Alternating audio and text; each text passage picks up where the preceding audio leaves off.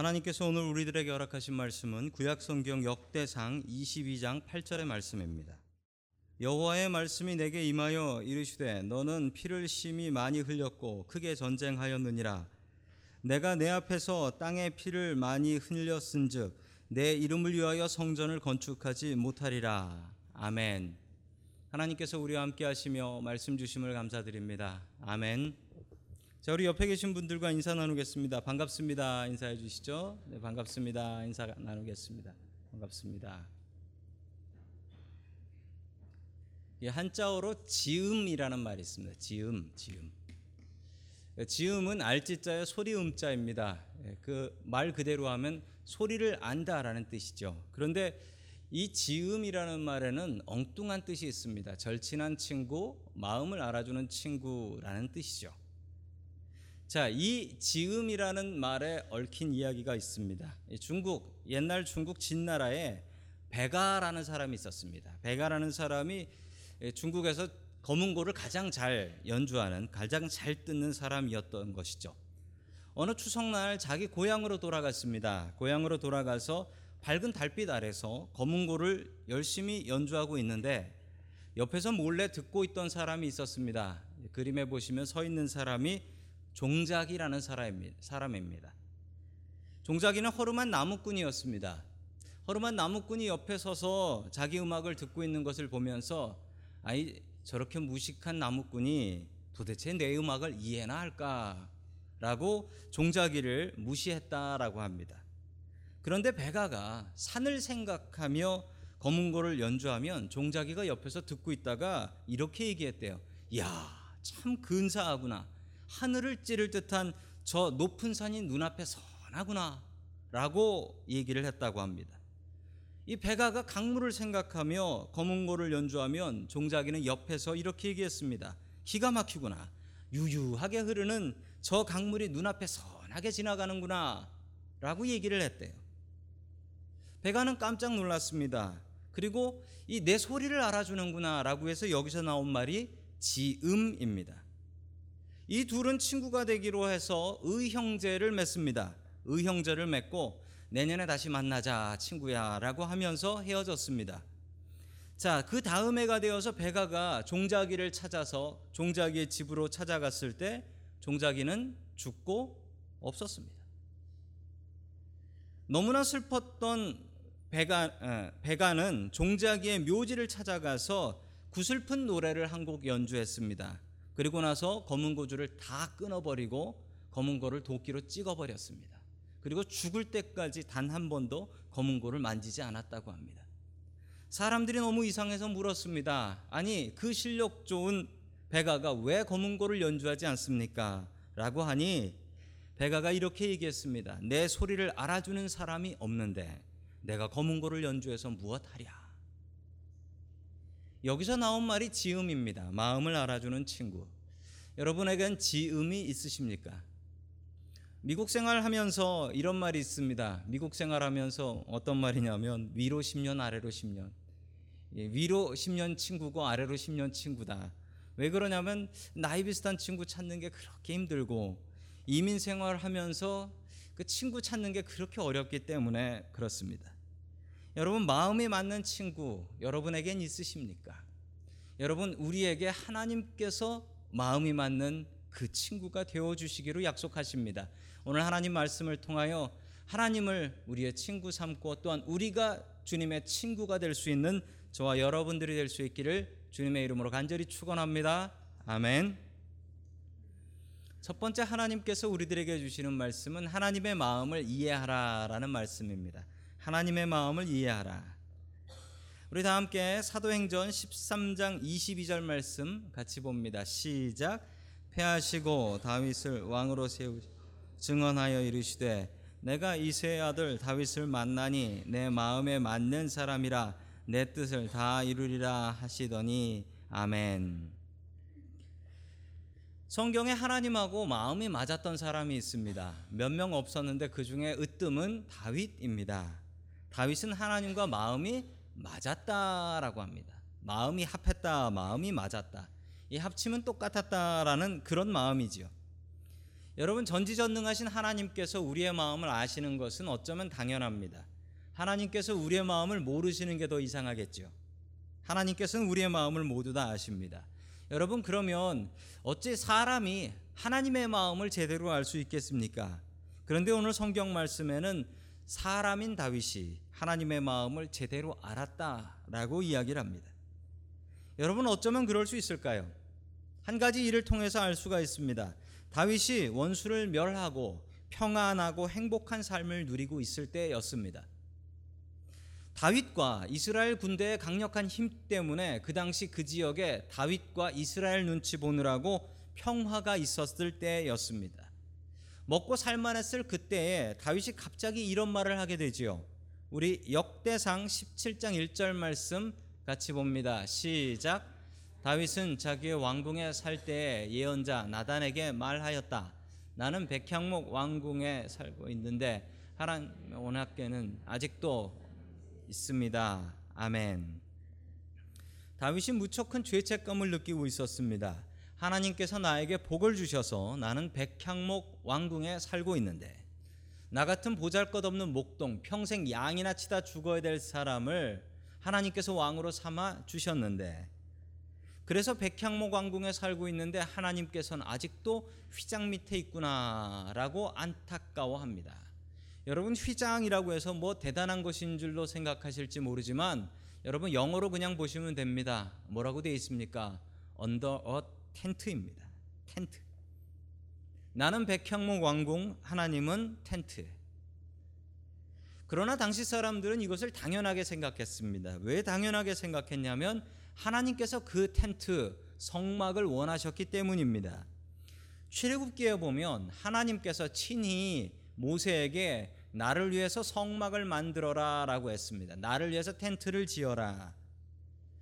하나님께서 어떤 재료를 가지고 어떤 사이즈로 만들어야 될지까지 다 하나님께서 말씀해 주셨습니다.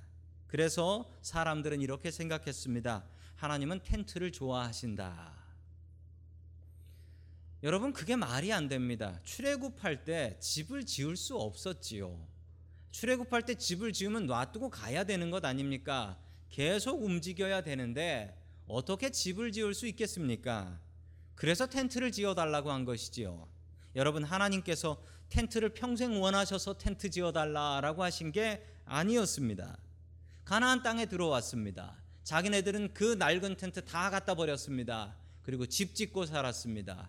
그런데 하나님 하나님은 그냥 그 텐트 쓰게 했습니다. 그리고 얘기하기는 하나님께서 원하셨어. 그러니까 텐트가 어울려라고 생각했던 것이죠. 여러분 이게 말이 됩니까? 이게 말이 됩니까?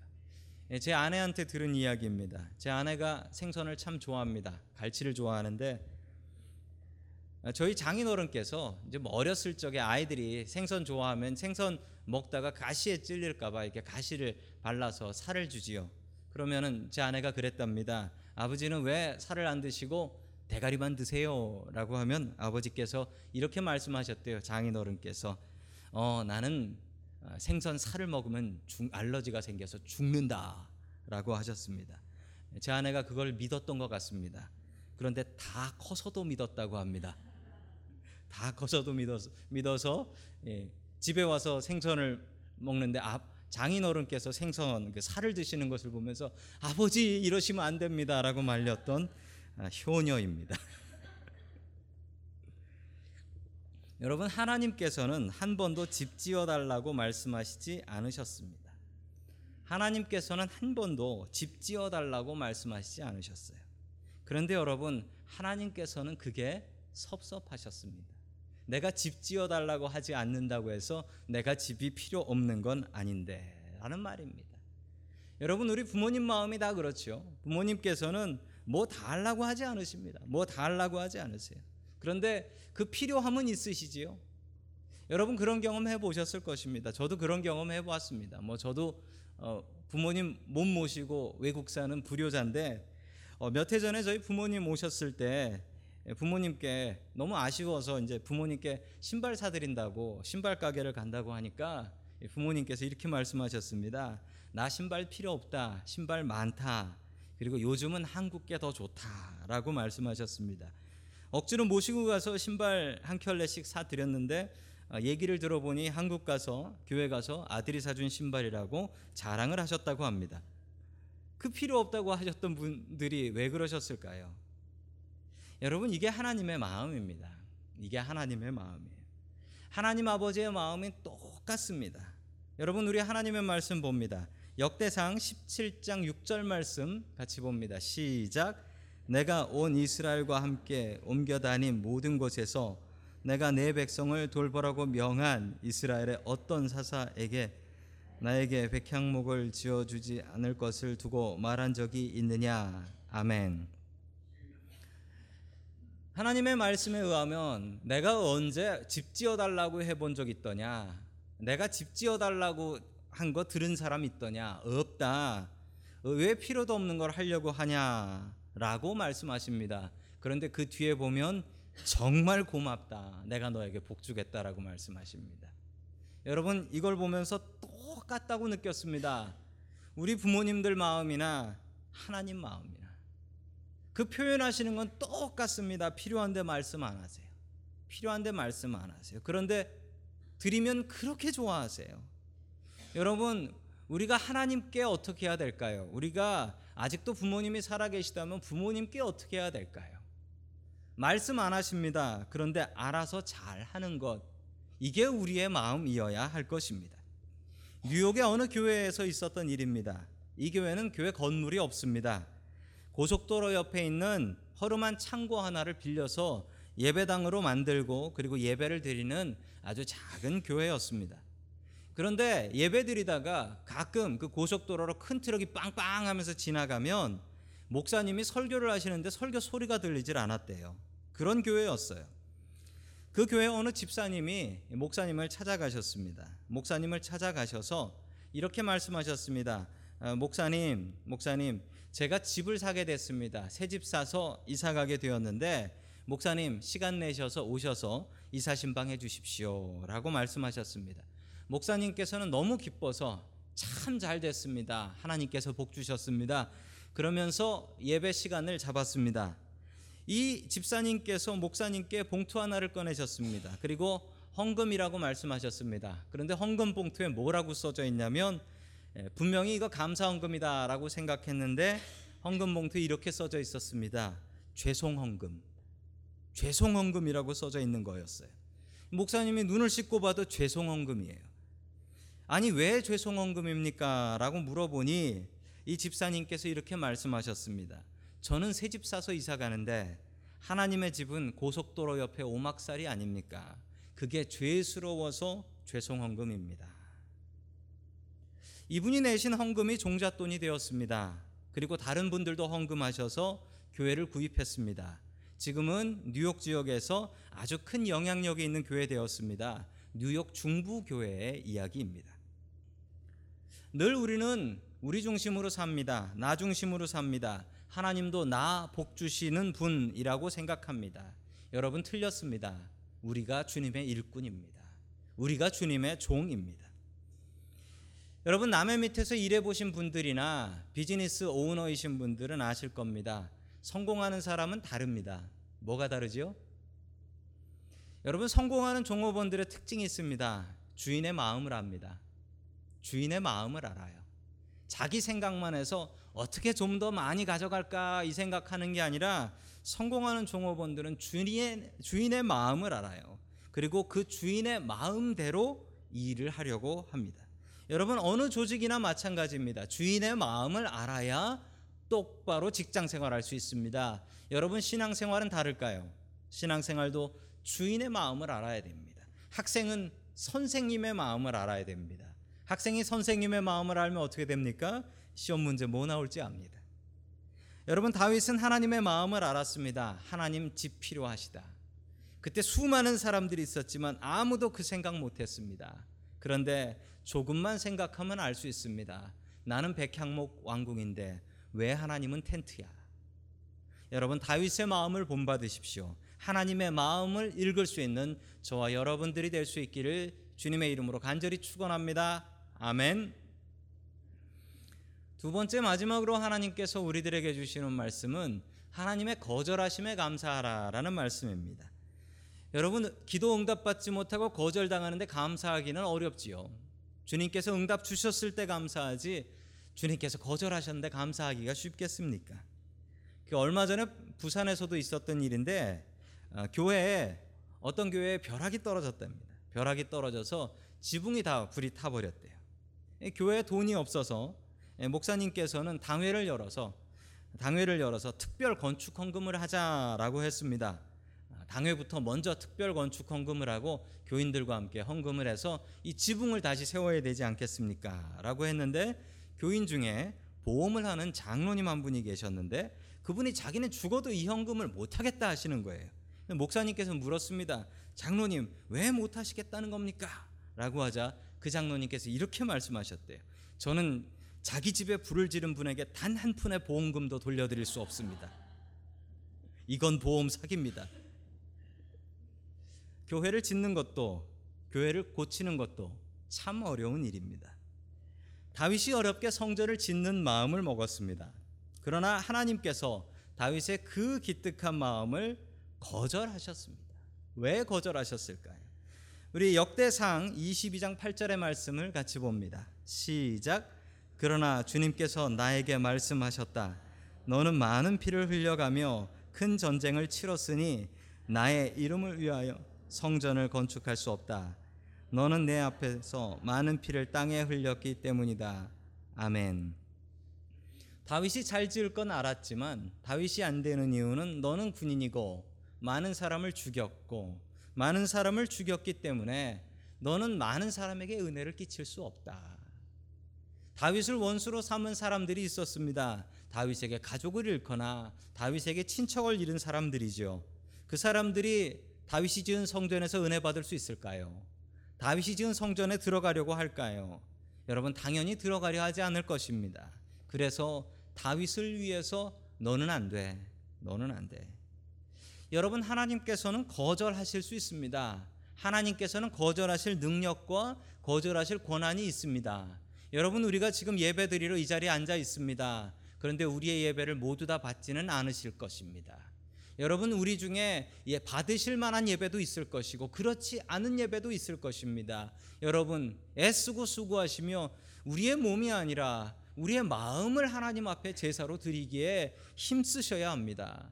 똑같은 공간에 있다라고 해서 똑같은 예배를 드리고 있는 것은 아닙니다. 우리의 마음의 중심을 보시는 하나님 두려워해야 할 것입니다. 여러분 하나님께서 받으실 예배를 드리려면 하나님을 알아야 합니다. 다윗은 하나님을 잘 몰랐습니다. 그랬기 때문에 하나님께 내가 성전을 짓겠습니다라고 얘기했던 것이죠. 여러분 알아야 거절당하지 않습니다. 몇 해 전에 저희 교회에 교역자를 뽑기 위해서 교역자 청빙하는 광고를 낸 적이 있습니다. 너무 좋은 교회에서 사역하시고 너무 좋은 학교에서 공부하신 목사님 한 분이 지원을 하셨습니다. 참 마음에 들었습니다. 그래서 제가 자기 소개서를 읽었습니다. 신앙 고백서를 읽다가 깜짝 놀랐습니다. 너무 좋은 분이었는데 안 뽑았어요. 그 이유가 가장 중요한 걸 틀리셨는데 너무 글을 잘 쓰셨는데 은혜롭게 제가 읽다가 울 뻔했어요. 근데 맨 마지막에 뭐라고 쓰셨냐면 제가 무슨 무슨 교회라고 했는데 그 교회 이름이 달라. 저희 교회가 아니었던 교회 거예요. 딴 교회 이름을 쓴 거예요. 아마 다른 교회를 지원하셨던 것 같습니다. 그런데 저희 교회도 그냥 똑같은 걸 내신 거예요. 그걸 보고 안 뽑았습니다. 왜냐하면 이분이 얼마나 좋은 분인지는 모르지만 저희 교회에 대해서는 몰라도 너무 모르기 때문에 그렇습니다. 여러분 하나님을 모르면 거절당합니다. 다윗이 하나님을 잘 몰랐습니다. 이래도 되는 줄 알고 얘기했더니 하나님께서 거절하셨습니다. 여러분 하나님을 알아야 합니다. 그래야지 하나님께서 받으실 만한 예배 드릴 수가 있습니다. 여러분 다윗의 이 반응을 배우세요. 다윗은요 거절당하고도 화내지 않았습니다. 거절당하면서 아 내가 잘 몰랐구나 하나님 감사합니다 알려주셔서 하나님께서 더 큰 계획이 있으시군요. 그 계획을 기대합니다. 여러분 믿음이 있으면 거절당해도 감사할 수 있어요. 그런데 믿음이 없으면 그건 가짜예요. 내가 친구한테 가서 얘기했는데 친구가 거절했어요. 너 날 거절해? 야, 너랑 나랑 친구 아니다. 그건 친구 아닌 거예요. 원래부터 아닌 거예요. 여러분 우리가 하나님 앞에 기도했는데 거절당했어요. 그래서 하나님 앞에 불만을 가져요. 여러분 그 믿음은 제대로 된 믿음 아닌 거예요. 여러분 반대의 사람도 있습니다. 다윗과 반대되는 사람. 우리 창세기 4장 5절 말씀 같이 봅니다. 시작. 가인과 그가 바친 제물은 반기지 않으셨다. 그래서 가인은 몹시 화가 나서 얼굴빛이 달라졌다. 아멘. 가인과 아벨이 하나님 앞에 제사를 지냈는데 하나님께서 가인 것은 받지 않으시고 아벨 것만 받으셨단 말이죠. 왜 그러셨냐고요? 이 마음을 보면 압니다. 가인의 마음이 하나님께 예배를 드리는 마음이 아니었거든요. 하나님께서 받지 않으시자 가인은 화를 내고 분노하며 자기 동생을 쳐서 죽입니다. 여러분 이건 아닙니다. 하나님께서는 거절하실 능력이 있는 분이십니다. 하나님께서 거절하시면 얼굴빛 달라지는 게 아니라 여러분 하나님께서 거절하시면 아 내가 실수했구나 배우고 하나님께서 어떤 계획 가지고 계실까 기대해야 할 것입니다. 우리 계속해서 역대상 22장 10절의 말씀을 같이 봅니다. 시작. 그가 내 이름을 위하여 성전을 건축할 것이다. 그는 내 아들이 되고 나는 그의 아버지가 되어 이스라엘을 다스리는 그 왕과 영원히 흔들리지 않고 튼튼히 서게 해줄 것이다. 아멘. 다윗의 아들이 대신해서 성전을 지을 것이다. 그의 아들 이름이 솔로몬이며 그가 지을 것이다라는 것을 그가 태어나기 전부터 알려 주셨습니다. 그리고 덤으로 다윗 왕조까지 세워 주시겠다는 거예요. 여러분 집 짓는 건 집 짓는 건데 여러분 다윗 왕조를 세워 주시겠다. 여러분 다윗 왕조가 뭡니까? 다 David Dynasty. David 다윗의 후손들이 왕이 되는 거예요. 심지어 하나님께서 인간의 모습으로 오실 때도 다윗의 후손으로 오셨습니다. 여러분 기가 막힌 거절입니다. 이런 거절은 정말 환영인 거절입니다. 내가 하나님의 집을 지어 드리니 하나님께서는 내 집을 지어 주신다. 여러분 누가 더 이득일까요? 내가 하나님 집 지어 드리는 게 하나님께 이득일까요? 하나님께서 내 집과 내 가정 세워 주시는 게 이득일까요? 여러분 계산 잘 해 보세요. 여러분 하나님께서 우리의 집을 지어 주시는 게 정말 크나큰 복이며 이건 정말 영생하는 우리의 큰 복이 되는 것입니다. 여러분 우리가 하나님의 집을 지으면 하나님께서는 우리 집 지어 주십니다. 하나님께서 거절하시면 여러분 하나님께서 생각이 없어 거절하셨겠습니까? 하나님께서 더 크고 더 놀라운 계획이 있으니까 거절하신 것이지요. 마음 상하지 마시고 여러분 기도해서 응답 못 받은 것 그것 때문에 괴로워하지 마시고 거절당해도 하나님께서 더 큰 계획이 있으시겠지. 이거 내가 기도한 대로 되면 큰일 나는 거겠거니 생각하며 하나님 앞에 더욱더 감사해야 할 것입니다. 여러분 응답되면 감사입니다. 그러나 응답되지 않고 거절당해도 감사하며 살아갈 수 있는 저와 여러분들이 될 수 있기를 주님의 이름으로 간절히 축원합니다. 아멘.